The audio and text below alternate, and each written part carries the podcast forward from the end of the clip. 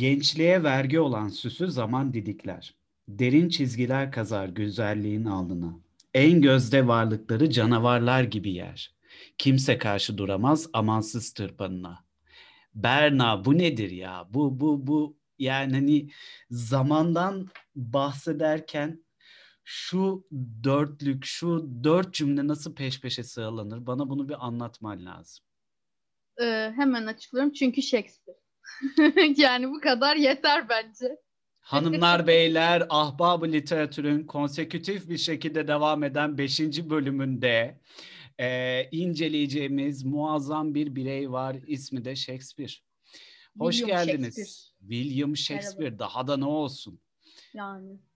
Berna'cığım, e, şimdi Hı. bu konuyu seçme nedenim, e, madem o kadar İngiliz İngilizsin, madem sütlü çayları falan yudumlayıp kahvaltılarda kuru fasulyeyi yiyorsun, gel biraz Shakespeare konuşalım bari. E, konuşalım. Yani benim aslında e, Shakespeare'le ilgili muazzam bir bilgi birikimim yok. Hani sıradan bir insan gibiyim. Ee, ama hani okuduğum, dinlediğim her şeyinde, izlediğim her oyununda da ya şeyi hissediyorum böyle. Hani gerçekten e, saygı duyulacak, ayakta alkışlanacak eserler olduğunu hissediyorum. Başka hiçbir şey hissedemiyorum. Yani hani bittiği zaman, okuduğum ya da izlediğim ya da dinlediğim zaman ya bu muazzam bir deneyim diyorum her seferinde. Muazzam bir yolculuk. Ee, ve yazdığı her şeyin hala güncelliğini koruması. Şu dörtlükten bile anlarsın mesela. Bu Haluk Bilginer çevirisi. Biraz önce işte e, yedi Shakespeare müzikalini dinlerken not aldım. E, Haluk Bilginer çevirisi bu. Ama kimin çevirisiyle okursan oku, e, kimden dinlersen, kimden izlersen izle. Bugün, hala bugün.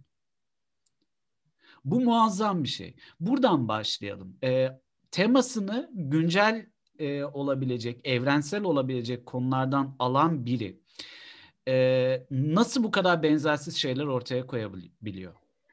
Şimdi e, Shakespeare, yani burada öncelikle söyleyeceğim her şey için e, lisans dönemindeki hocalarıma çok teşekkür ederim. Özellikle Yıldız hocam. Muhtemelen bizi dinlemiyorlar ama Shakespeare dersini aldığım hocamdan ve diğer hocalarımdan da keza. E, hepsine teşekkür ederim. Çünkü bugün burada anlatacağım her şey onların sayesinde sarf edeceğim, cümleye dökeceğim.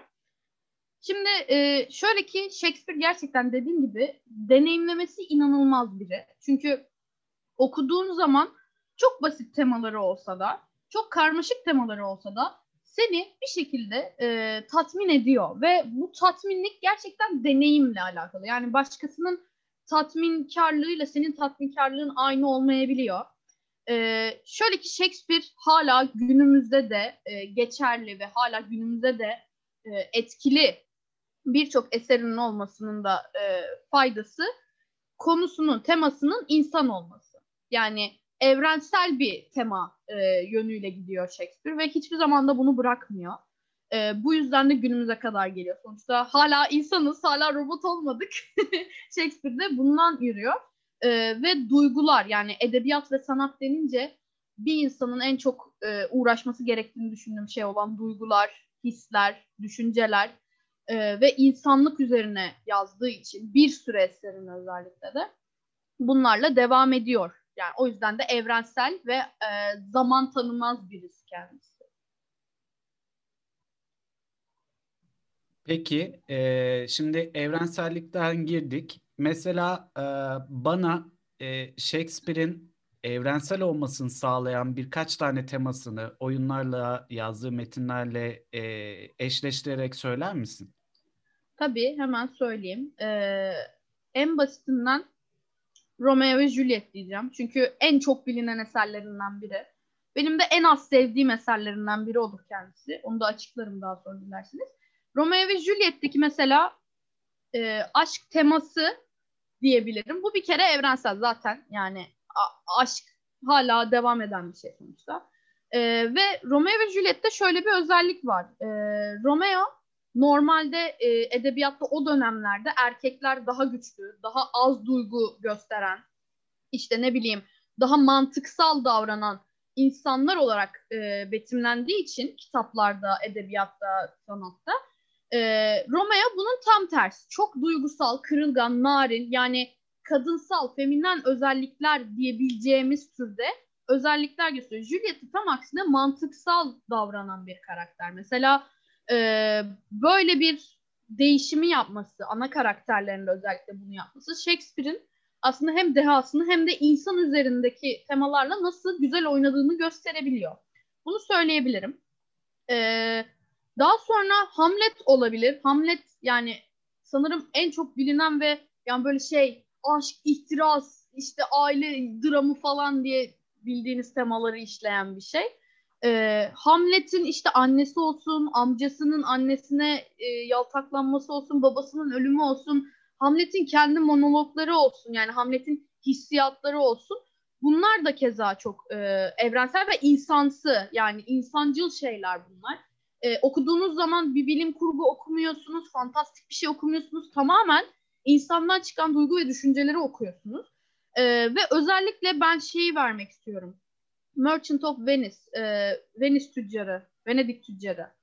E, Venedik tüccarında Shylock isimli bir karakter vardır ve hiç unutmadığım bir repliği var. E, yani tabii ki de birebir söyleyemeyeceğim muhtemelen ama işte bize e, iğne batırdığınızda biz kanamaz mıyız, işte bize bir şey söylediğinizde biz üzülmez miyiz gibisinden bir e, yeri var, bir diyaloğu var, bir monoloğu var. E, bunu yani özellikle araştırabilirsiniz. Şu anda aklıma tam gelmediği için söyleyemiyorum ama Ee, çok etkilemişti beni mesela. O Shylock'un işte Yahudi olmasından dolayı ve Venedik gibi bir yerde bunu söylemesi çok etkilemişti. Mesela şu anda bile hala işte ne bileyim insanları ayrıştırıcı bir sürü e, şeyler var. İşte gerek L G B T olsun, gerek başka şeyler olsun. Yani her türlü ayrıştırıcı şeyin olduğu bir ortamda yaşıyoruz, olduğu bir dönemde yaşıyoruz. Ta, tutun ki Shakespeare bunu ta kaçıncı yüzyıllarda yazıyor ve Shylock gibi bir karakterle bunu şey diyor, yani Yahudiler de aslında insandır demeye getirdiği bir temasını işliyor. Ne kadar kötü karakter olursa olsun üç boyutlu bir karakter e, olarak sunuyor size ve edebiyatta üç boyutlu karakter dediğimiz zaman gerçekten şahane karakterler ortaya çıkıyor. Dolayısıyla e, Shakespeare gerçekten insanı anlatan, insanı insandan iyi tanıyan bir e, yazar, şair, e, sanatçı kendisi. Bunu o zaman nasıl başarıyor? Yani hani e, hakkında çok fazla bir şey bilmediğimizi biliyorum ama e, bu yani sadece salt yetenekle açıklanacak bir şey mi sence? Hani yani bana kalırsa evet. Çünkü e, bazı insanların bu içinde oluyor. Mesela e, William Shakespeare'in de aslında hiç var olmadığını ve Christopher Marlowe denilen e, başka bir sanatçının, başka bir yazarın, e, şairin William Shakespeare e, ismi altında e, böyle eserler çıkarttığını da söylüyorlar. Yani William Shakespeare'in bir e, nasıl diyeyim? Fraud. Fraud'un Türkçesi ne? Hmm. Andaç. Fraud'un takma Türkçesi ne? Falan ne? Hayır, hayır fraud. Yani şey e, sahtekar olduğunu sahtekar. Söylüyorlar. Ha. A, a, yani artık da hani hiç Türkçe düşünemem. Evet, evet, Türkçe evet. De, evet. Bu kadar da İngiliz ve dili ve edebiyatı bir birey. E, yani bir sahtekar olduğunu ve aslında gerçekte olmadığını çok iddia eden de var. Bunun üzerine bir sürü araştırma, teori bilmem ne falan da var. Ama günün sonunda yine de William Shakespeare sonuçta kim olursa olsun, başka bir isimle de yazıyor olsa, olursa da olsun. Sonuçta bir sanatçı ve gerçekten yeteneği var buna. Ee, ama işte eğitimden mi geliyor bu, içinden mi geliyor yoksa nasıl bir şey, o konuda ben de bir bilgim yok. Ama dediğim gibi yani İnsanların böyle yeteneği olabiliyor ya anlaç. Hani mesela ses sanatçılarının olur, işte ne bileyim bazı yazarlar olur, hiç eğitim almadan çok güzel şeyler çıkaranlar oluyor. Yani ben buna inanıyorum, biraz da içten geliyor ve duygularını çok iyi anlayan bir insan olduğu için bence. Hani empati yeteneğinin, duygusal yeteneklerinin çok üst seviyede olmasından dolayı düşünüyorum. Çünkü bir yazarın veya sanatçının veya şairin bir şekilde duyguları, düşünceleri çok iyi anlıyor ve karşıdakine göre de yorumlayabiliyor olması lazım. Edebiyat budur biraz da ve Shakespeare'in de bu konuda çok uzman olduğundan eminim. Ee, peki bilinen kaç tane eserden bahsediyoruz? Mesela e, kaç tane tiyatro oyunu? E... Sayısız yani. Ben açıkçası hala e, okumadıklarım çıkıyor arada. Yani çevrilen, çevrilmeyen bir sürü var. O yüzden çok sayısız. Ee, ama şöyle söyleyebiliriz. Mesela soneleri çok fazla sonesi var. Ee, sonelerini okumaya muhtemelen hiçbir insanın o kadar ömrü analiz etmeye yeter mi bilmiyorum. Keza tiyatro oyunları çok fazla sayıda ve e, Shakespeare'in yazdığı bütün eserlerde, şiirler de olsun, tiyatro oyunları da olsun, hiçbir zaman dümdüz okumak için yazılmamış. Yani biz şu anda mesela alıyoruz, okuyoruz, kitap olarak okuyoruz ama bunların hepsi sahnelenmeye e, ve bir şekilde işitilmeye, görülmeye planlı, programlı e, eserler. Yani öyle tadı çıkıyor bunların. Hani hiçbir zaman Shakespeare'i dümdüz okumak e, her zaman tatminkardır, sağlamayabilir. Ama e, bir edebiyatçı olarak ve hayal gücü geniş biri olarak ben okurken de çok büyük keyif alıyorum açıkçası. Shakespearean nedir peki?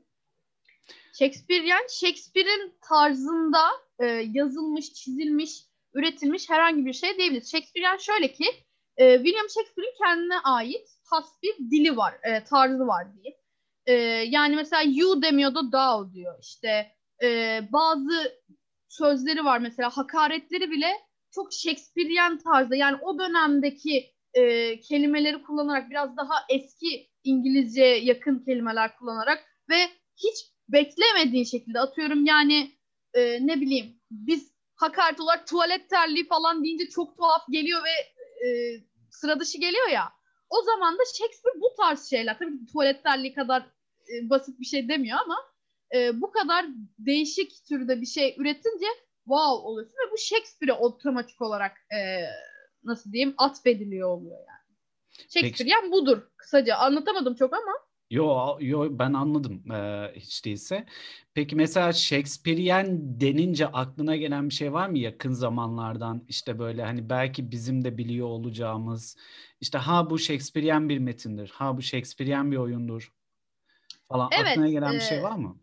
Var ama yani bunun asıl çıkış tarihinden emin değilim, ben yeni okuduğum için hı hı. yeni diyeceğim bunu. Ee, şöyle bir eser var, tabii ki de görmeyecekler ama ben anlatayım. Star Wars'un, yani Star Wars'u da çok seven bir geek olarak, Star Wars'un A New Hope bir, yeni filminin bir senaryosunu senaryosunu Shakespearean şekilde anlatılmış hali var. Elimde Hı. bir kitap var. Onu da kim yazmış? Ian Doecher mıdır? Doecher mıdır? Artık bilmiyorum. Çok da tuhaf bir soyad. Verily A New Hope diye Hı. şey demişler ve bildiğiniz A New Hope senaryosunun Shakespearean şekilde yazılışı.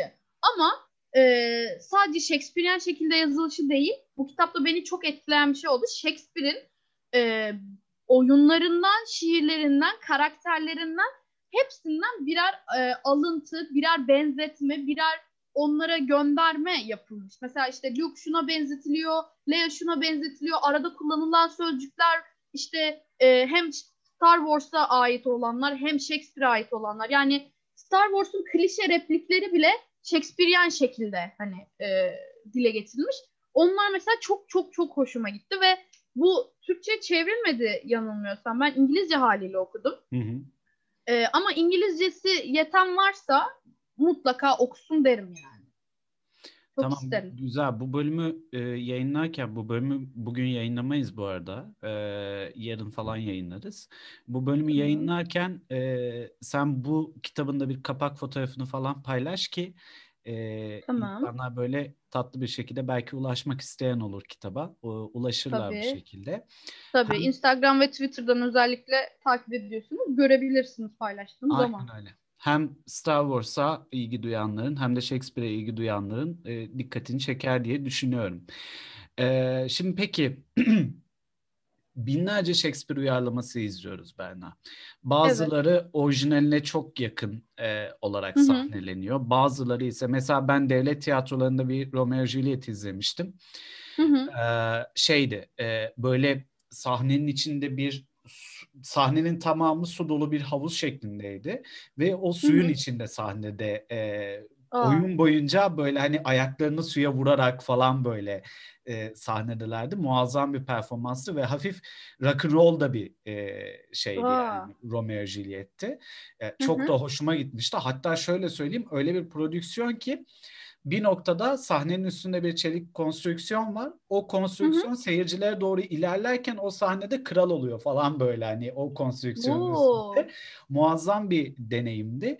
E, şimdi bu uyarlamalarla ilgili bakış açını merak ediyorum. Mesela e, çağdaş e, hale getirilmiş bir Shakespeare prodüksiyonu ile ilgili görüşlerini merak ediyorum. Sence e, Shakespeare ezizle mi, yani olduğu gibi mi sahnelenmeli, yoksa böyle yeni yorumlara e, insanların ve senin bakış açın nasıl, onu merak ediyorum. Mesela edebiyat dünyasında kardeşim adabı vardır Shakespeare oynamanın diye bir şey var mı? Ee, yani varsa da ben açıkçası kendi düşüncelerimden yola çıkarak söyleyeyim. Ee, Shakespeare eserlerini incelerken e, bize uyarlamalarını izleten e, Özdem Karadağ hocam mesela, onu da çok selam olsun. Kendisi bize e, hem eski hem de yeni uyarlamaları, tiyatro olsun, film olsun, bunları izletmişti. Keza Buket Akgün hocam da Macbeth'in bir sürü uyarlamalarını izletmişti öyle bize. Ben bunlardan yola çıkarak şöyle bir yorum yapmak istiyorum. Shakespeare'in birçok uyarlamasını izledim. Belki canlı izleyemedim bunları ama şöyle hoşuma giden noktalar oldu. Yani nasıl diyeyim, modern olsa da, karakterler değişmiş olsa da, atıyorum yani bazı karakterleri modern uyarlamada değiştiriyorlar. İşte ne bileyim, kolu sakat bir şey vardı, oyuncu vardı, ya da erkek olması gerekirken kadın olmuş falan. Ya da ne bileyim böyle biraz daha farklı davranması gereken bir karakter şekline sokmuşlar. Ee, bunlar benim gözüme batmıyor. Aksine çok daha ilgimi çekiyor aslında. Çünkü modern olarak yorumlanması, çünkü Shakespeare e, yani dünya çapında global biri e, ve ölümsüz eserleri var. Sonuçta insanı ele aldığı için ve bunlar da yorumlanabiliyor. Bu benim çok hoşuma gidiyor. Ama e, şöyle ki, çok sevdiğim, en sevdiğim eserlerinden biri Macbeth. E, Kurosawa'nın bir filmi vardı. Ee, Orson Welles'in bir filmi var. Mesela Orson Welles'in filmi çok hoşuma gitmişti, bir Macbeth uyarlaması olarak. Ee, ama Orson Welles'ten e, ziyade Kurosawa'nın filminde mesela bir uyarlama olarak beğenememiştim. Yani Macbeth uyarlaması olarak göze aldığımızda hiç beğenememiştim. Yani biraz daha sanki bir şeyler eksik ya da bir şeyler fazla gibi demiştim ama Kurosawa'da, yani malumunuz Kurosawa kim, ben kim köpeğim ki Kurosawa'ya laf atacağım. Tabii ki de sinema anlamında hiçbir sıkıntısı olmayan bir film. Ama atıyorum ki oradaki yorumlamayı beğenememişim. İşte Macbeth'in karısı işte, ya da ne bileyim e, Banko'nun hayaleti falan geliyor, işte böyle böyle konuşuyor, Macbeth'e farklı görünüyor. Bazı yerler değiştirilmiş, işte ne, ne bileyim Macduff farklı bir şekilde falan. Yani bu uyarlamayı mesela sevmemiştim. Ama iki bin on altı mı iki bin on beş mi e, Golden Globe, ay Golden Globe diyorum, Globe Theatre'da e, Shakespeare tiyatrosunda İngiltere'de düzenlenen ve arka planda mesela böyle sürekli saat şey gibi gidip gelen bir top vardı kocaman.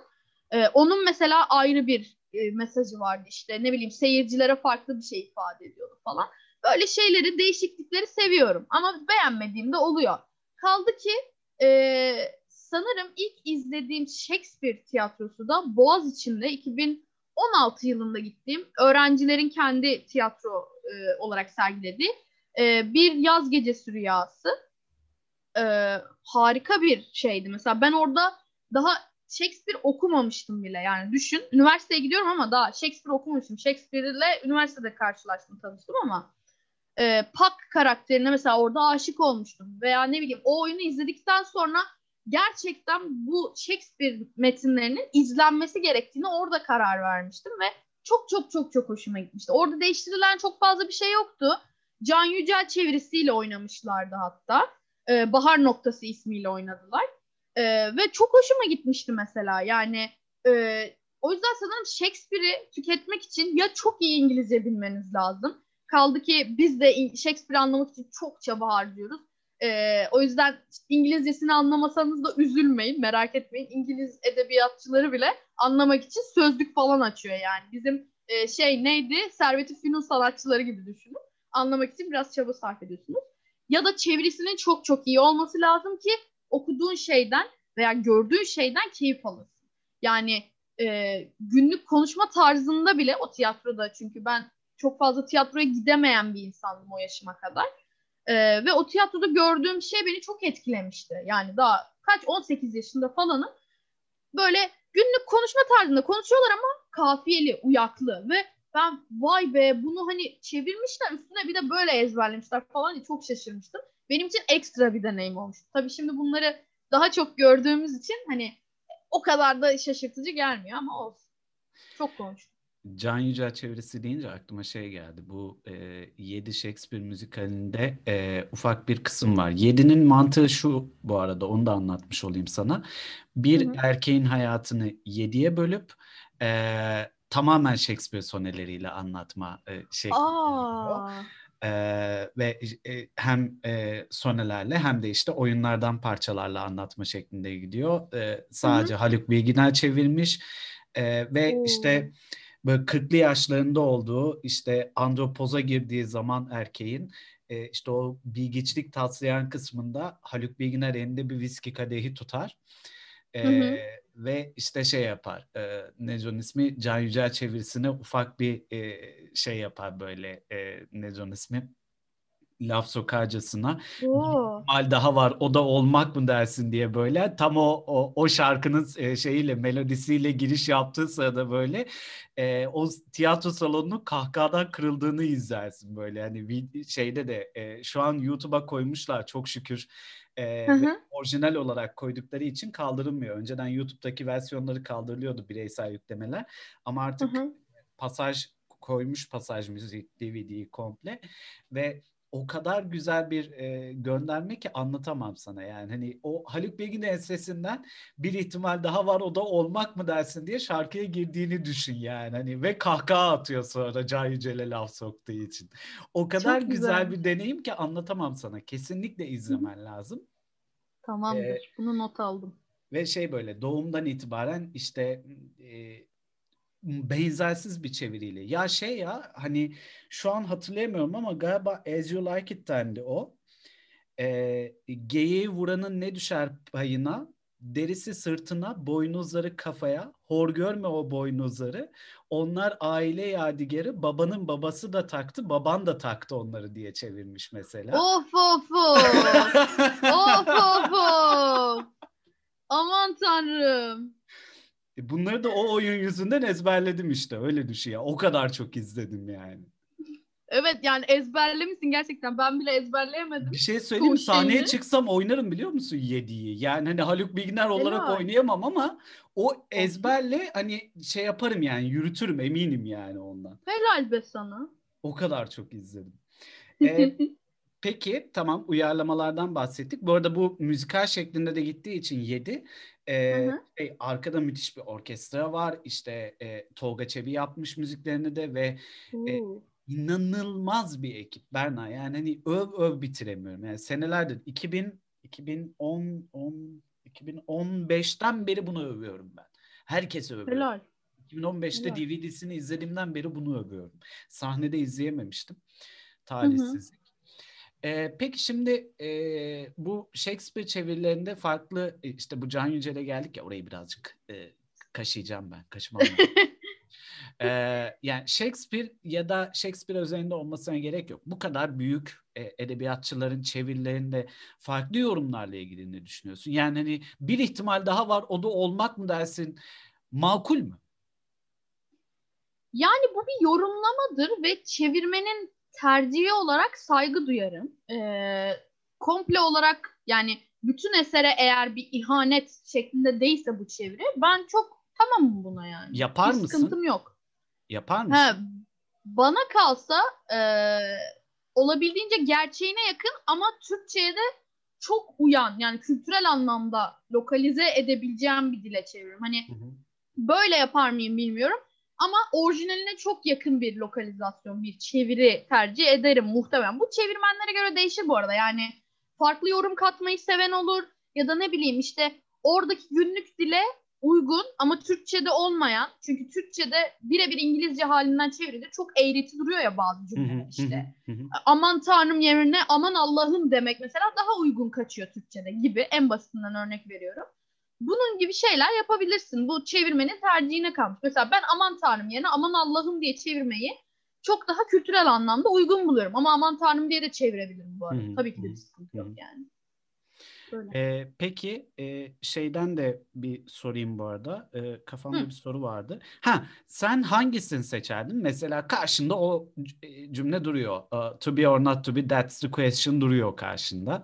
Olmak ee, ya da olmamak. İşte bütün mesele bu. Yani çok güzel bir çeviri bence ve ben bununla devam ederdim.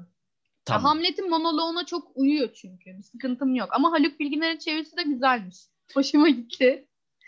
Ee, peki e, şeyden mi kaynaklanıyor acaba? Mesela Can Yücel'in e, böyle çevirmesinin işte e, nedeni acaba kardeşim ben de şairim işte ve işte buraya da bir imzamı bırakmak istiyorum çünkü koskoca Can Yücel yani falan gibi, hani öyle bir şeyden mi kaynaklanıyor? Bu arada yani bu sadece çevirinin direkt Can Yücel'e ait olup olmadığından emin değilim ben. Yok, birebir Hamleti... değil, birebir değil. Heh, yani, ee, evet. Ama şey, Can Yücel çevirisinde işte biliyorsun o e... hı hı. O şarkıya ufak bir gönderme var ya. Anladım. Ondan dolayı hareket ediyorum hala.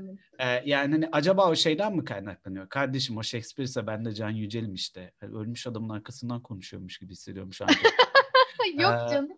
Yani hani ondan mı kaynaklanıyor acaba? Hani bir imza bırakmak falan gibi. Ee, ha bak, belki olabilir. Çünkü Can Yücel çevirisiyle diye anmamızın bir sebebi varsa belki de Hı. Can Yücel çevirisi olmasıdır. Yani ben o tiyatro oyunu Can Yücel çevirisiyle dediğim zaman, farklı birinin çevirisiyle demediğim zaman demek ki bir etkisi varmış Can Yücel'in bu çevirmede ve başarılıymış bazı yerlerinde, bütününde, e, kelimelerde, Türkçeleştirmede. Dolayısıyla evet, bir imza bırakmak olmalı. Çünkü çevirmenler de en az sanatçılar kadar, o yazarları, şairleri kadar emek harcıyor. Kaldı ki e, düz yazı olmayan, içinde daha çok şiir barındıran, daha uyaklı, kafiyeli tiyatro metinleri, şiire yakın metinler Hı-hı. çok daha zordur çevirisi ve ben çok saygı duyuyorum bunları çevirenlere. Ben hayatta muhtemelen çeviremem bunları. Çünkü bir şiiri çevirmek için yani şair olman lazım. Dümdüz çeviremezsin. Doğru. Türkçedeki her şeye hakim olacaksın, üstüne bir de şair olacaksın. Yani ekstra bir şey. Çevirmenlik çok zor aslında gerçekten. Ee, ben bile çevirmen olduğum halde Ee, şeylere, yani yapamadığım şeyler karşısında saygı duyuyorum, düğme ilikliyorum yani, öyle düşün.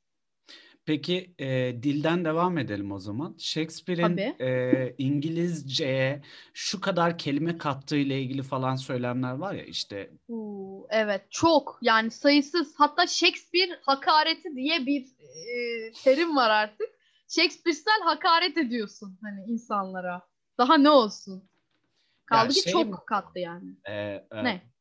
Shakespeare bir şekilde metinlerinde e, kendi düşündüğünü aktarabilmek için yepyeni kelimeler, yepyeni kavramlar e, getirip dile e, bunların e, metne yerleşmesini sağlayıp daha sonra da sözlüklere girecek kadar popüler olmasına neden oldu. Evet, yani e, bazı hani düşünceler, duygular vardır ve atıyorum başka bir dilde tek bir kelimeyle açıklanabilir şeyler var ya, atıyorum ki Almanca'da kocaman uzun bir kelimeyle bir şey açıklıyorsun. Japonca'da başka bir şeyle açıklıyorsun ama Türkçe'de yok. Hani atıyorum böyle kelimeler vardır ya. Evet. Ee, Shakespeare'in de aslında yaptığı bir bakıma bunun eski versiyonu ve çok da güzel yapıyor. Yani e, kelimenin kökenine indiğinde, dilbilimsel anlamda indiğinde de çok güzel yansıtıyor. Birebir yansıtıyor. E, duygusal olarak da verebiliyor onu ve şey düşünüyorsun, hani alakasız gibi gözükse de diyorsun ki ulan evet lan falan diyorsun ve Shakespeare'in o dehasına aşık oluyorsun orada zaten ve katılıyorum yani dile çok şey katmış Shakespeare bu konuda. Şahane. Ee, peki insanlara Shakespeare'den baş, Shakespeare'e başlamak için bir tavsiyen olsa. Evet. Ee, neler söylersin? Hani şu eserden başlayın okumaya ya da işte şunu şöyle yapın, şu makaleye bir göz atın, işte bilmem şu filmi bir izleyin. Ee, şöyle ki e, Shakespeare'in yani uyarlamalarından bir tane izlemeyin diyeceğim bir film var. Çünkü çok ağır, bana da ağır gelmişti ve yarısını bırakmıştım. Bu e, neydi? Bizim Magneto'nun gençliğini oynayan abimiz. Adını asla da unuttum. Ay şey. Ee, onun oynadığı bir Macbeth filmi var. iki bin on beş yapımı. Ee, karısını da yine çok ünlü bir abla canlandırdı. E, onun, da onun da adını unuttum. Allah kahretsin. Tamam. Ee, yani mesela o bana çok ağır gelmişti şahsen. Nedense bilmiyorum. İzleyemedim. Ka- kaldı ki Orson Welles'in işte Kurosawa'nın filmlerini izledim ben. Hı-hı. Ama iki bin on beş yapımı Macbeth böyle yarısında bıraktım. Neden bilmiyorum. Emin değilim, belki o günkü modumla alakalıdır. Ama e, şimdi Shakespeare konusunda, Shakespeare okuyacaksanız tavsiyem ana dilinde okumanız. E, çünkü Shakespeare okumak emek ve zaman isteyen bir şey. E, İngilizce okuduğunuzda aldığınız haz çok daha farklı. E, İngilizce olarak gördüğünüz terimler, o kültürdeki karşılıklarını anladığınız zaman çok daha fazla tatmin oluyorsunuz. Ee, ama böyle bir imkanınız yoksa, Türkçe çevirisinden okumanız gerekiyorsa güvenilir çevirilere yönelmenizi tavsiye edeceğim. Çünkü bir sürü kitap evi çeviriyor bunları. Hangisinde çok daha iyi çevrildiği konusunda bir fikrim yok. Ama güvenilir olduğuna emin olduğunuz çevirilere gidin, okuyun. Ee, olabildiğince fazla tiyatrosunu izleyebilirsiniz. Yani bir yerden sonra sıkılacağım gibi düşünmeyin. Defalarca aynı şeyi izlememe rağmen asla sıkılmadım. Hatta izlerken köşeden e, Shakespeare'in eserini açıp aynı zamanda da okuyabilirsiniz. Hı-hı. Bence böyle daha tatmin ediyor diye düşünüyorum. E, başlangıç için e, ne olabilir? Bir Yaz Gecesi Rüyası çok eğlenceli, komik e, ve yani hareketli bir oyunudur bence. O olabilir. Çünkü Hamlet gibi böyle biraz daha depresif, içe çöküş şeyle başlamayın. Ya da Macbeth e, ağır gelebilir. Kaldı ki ben Macbeth'i aşırı seviyorum. En sevdiğim meseledir. Ama Macbeth'teki işte cadılar olsun, o davalar olsun, Macduff olsun falan. E, Romeo ve Juliet'i mesela çok zekice yazılmış olmasına rağmen en az sevdiğim eser diye hmm. düşünüyorum. E, hani bugünlerde şey deriz ya işte te, anneanne, babaanne gibi televizyonla konuşmak muhabbeti. Hmm. Hmm. Ben de Romeo ve Juliet'teki işte Ee, neydi dadıyla e, o rahibe aynı şekilde sövüyorum. Ya bunlar ne yaptı? Bunlar mahvetti çocukların geleceğini falan diye. Gerçekten gerçekten böyle e, konuşarak hani bunların dedikodusunu yapıyoruz biz. Arkadaşlar arasında çok konuşuyorduk. Ya bu dadının da ta, bu rahibin de ta diye böyle şey yapıyoruz. Hayatlarını çürüttüler falan diye. Ama dediğim gibi Bir Yaz Gecesi Rüyası çok güzel bir başlangıç olur. E, sonra sırasıyla işte Macbeth, Romeo, Juliet, E, Hamlet diye gidebilirsiniz. Kaldı ki kral isimleriyle yazdığı bir sürü şeyleri var. Mesela işte beşinci Henry falan diye. Hmm. E, Otello olabilir. E, Otello'yu da okuyabilirsiniz. Otello da çok ağır olduğunu düşünmüyorum. Ama yine ilk okuyacaklarınız arasından olmasın. E, Venedik Tüccarı öneririm. E, o da çok yani tadında ve güzel. Başlangıç olarak güzel olabilir. Evet. Bu ayrıştırıcı dönemlerde özellikle e, çok iyi gideceğini düşündüğüm bir eser. E, onun dışında bakıyorum da yani o kadar çok eser var ki hala neyi saysam bilmiyorum. Ama dediğim gibi sözlük kullanmak sizi sıkmasın. E, Türkçesinde bile ağır olabilir. Kaldı ki ben Türkçesini okurken çok zorlanacağımı düşünürüm. E, İngilizcesindeki alacağım tadı da alacağımı düşünmüyorum. Hı hı. E, İngilizce okuyabiliyorsunuz. Lütfen İngilizce okuyun. Hiç korkmayın.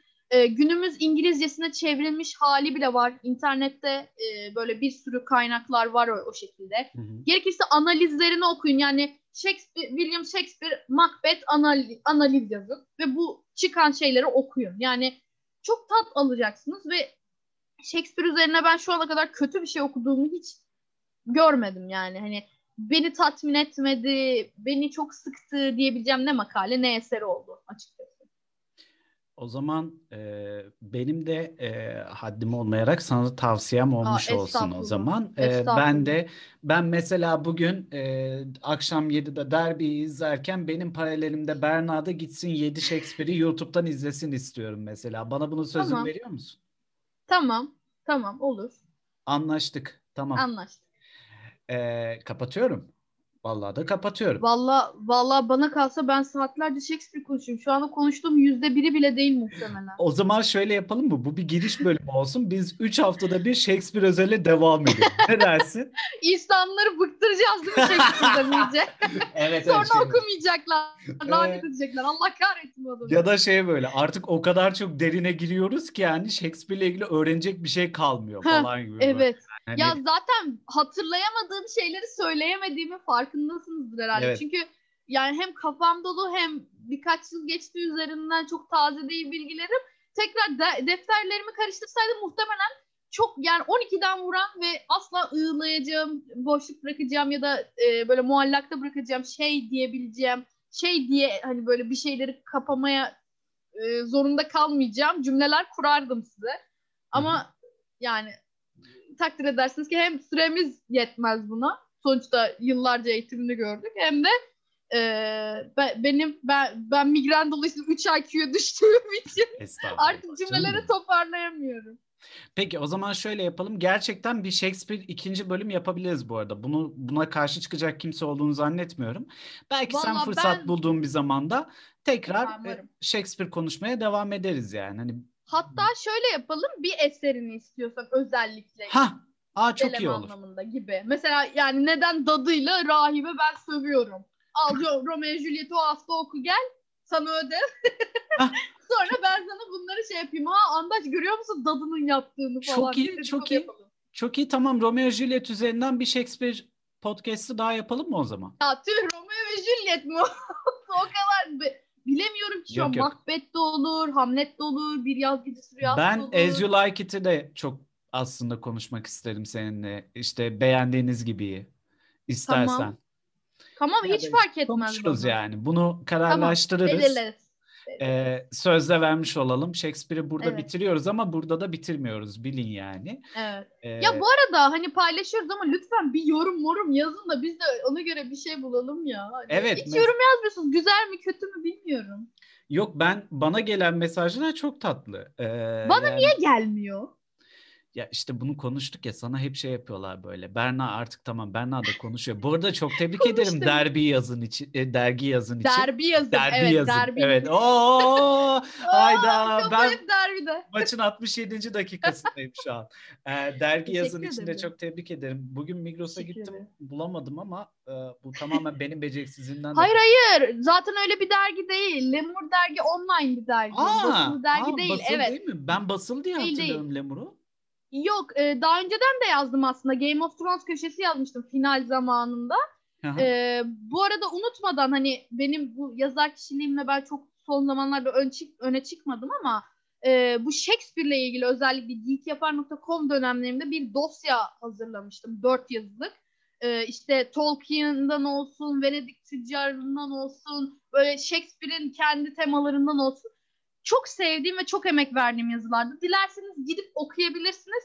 Çünkü orada kendimi çok daha iyi ifade etmiştim. Yazılar konusunda bir tık daha iyi olduğunu düşünüyorum. Tamam, bu bölümün gerekiyor. O zaman şeylerini, başlangıç şeylerini, paylaşımlarını hem senin o yazılarınla, hem o dört bölümlük dosyayla, hem de şeyle hı-hı. yapacağız. E, ne diyorsun? O kitap, kitapla, Star Wars kitap fotoğrafıyla yapacağız. Böylece insanları hem Shakespeare hazırlamış olacağız hem de e, bu konuştuklarımız birazcık daha kafalarında netleşmiş olacak. Ben senden çok şey öğrendim bu bölümde. E, çok ya. Teşekkür ediyorum ben bunun için. Ben de senden bak bir şey öğrendim. yedi Shakespeare müzikalini izleyeceğim mesela. Biz Zuhal'le e, evet. şeyde Twitch'te tartışmıştık yedi ile ilgili. Aa. Zuhal şey yapmıştı. yedi Shakespeare müzikalini şeyde izlemişti yayınlarından birinde. Hı hı. Ben de Zuhal'in bunu yaptığını bilmiyordum. İşte şey yaptım. Bir günde dedim ben bu şeyi işte bir yayında Shakespeare müzikalini açayım da izleyelim falan dedim böyle canımı okudu. Ben yaptım o işi. Ne haddine. Zuhal büyüksün ya. Büyüksün. Format çalmadın. Sembolleri konuşmak zevklidir. O yedinin önemi işte bilmem ne. Of. Bak yine edebiyat şeylerim böyle yükseldi. Kapat kapat yoksa kapat, ben... Kapat yoksa daha... çok konuşacağım. Çok konuşacağım. Kapat. Tamam. Tekrar görüşmek üzere yeni bölümde. Ee, Ahbab-ı Literatür. kaldığı yerden bir şekilde devam edecek. Öpüyoruz hepinizi. Bay bay. Hoşçakalın.